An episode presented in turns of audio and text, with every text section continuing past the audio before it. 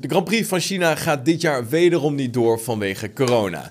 De Formule 1 lijkt voor een vervanger op de kalender te willen gaan. En volgens de berichtgeving wordt er op dit moment gesproken met de organisaties in Portugal en ook Turkije om de race te vervangen.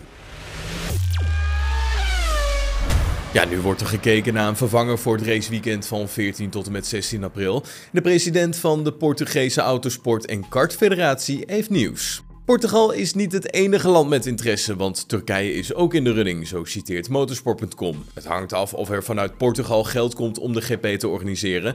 De fee is hoog, maar de opbrengsten rechtvaardigen de investering. En Max Verstappen is voor de tweede keer op rij uitgeroepen tot de beste internationale coureur op de Autosport Awards. De Nederlander wist onder meer Charles Leclerc en Stoffel van Doorn voor te blijven nadat hij de meeste stemmen ontving van de lezers van het blad. En dus won hij voor de tweede jaar op rij. Ook werd er onder andere de beste Rookie of the Year Award uitgereikt aan Joe Guan Yu en de Gregor Grant Award, wat een oeuvre award is om ja, een uitzonderlijke prestatie te erkennen. Die was voor Sebastian Vettel. Ja, de lijst met alle winnaars kun je vinden op gpfans.com.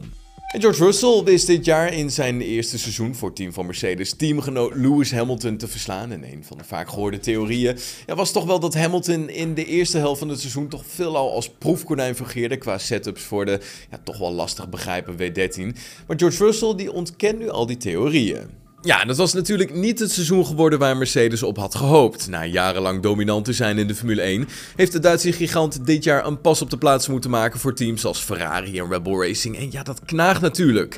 En wordt er dit jaar dus al hard gewerkt om de auto beter te leren begrijpen. Nou, vaak wordt er in de media gezegd dat Hamilton in de eerste seizoen zelf vooral daarmee bezig was en in dienst reed voor het team. De Brit grapte na de Canadese Grand Prix zelfs dat Russell daarna de rol van proefkonijn kon gaan overnemen. Nou, volgens Russell zit die vork toch echt wat anders in de stil.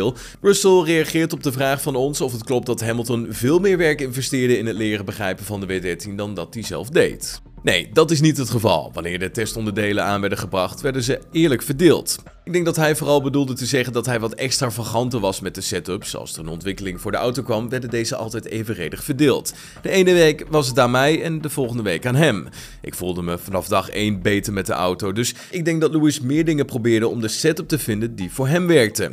Ik hoefde niet zoveel te experimenteren omdat ik blij was met de auto. De snelheid was relatief snel en natuurlijk kun je jezelf vergelijken met je teamgenoot. Op het begin waren de prestaties goed en Lewis moest dus deze extravagante dingen proberen om te zien wat het beste voor hem werkte. Waarschijnlijk was hij vanaf de helft van het seizoen blij met de auto. Al dus George Russell.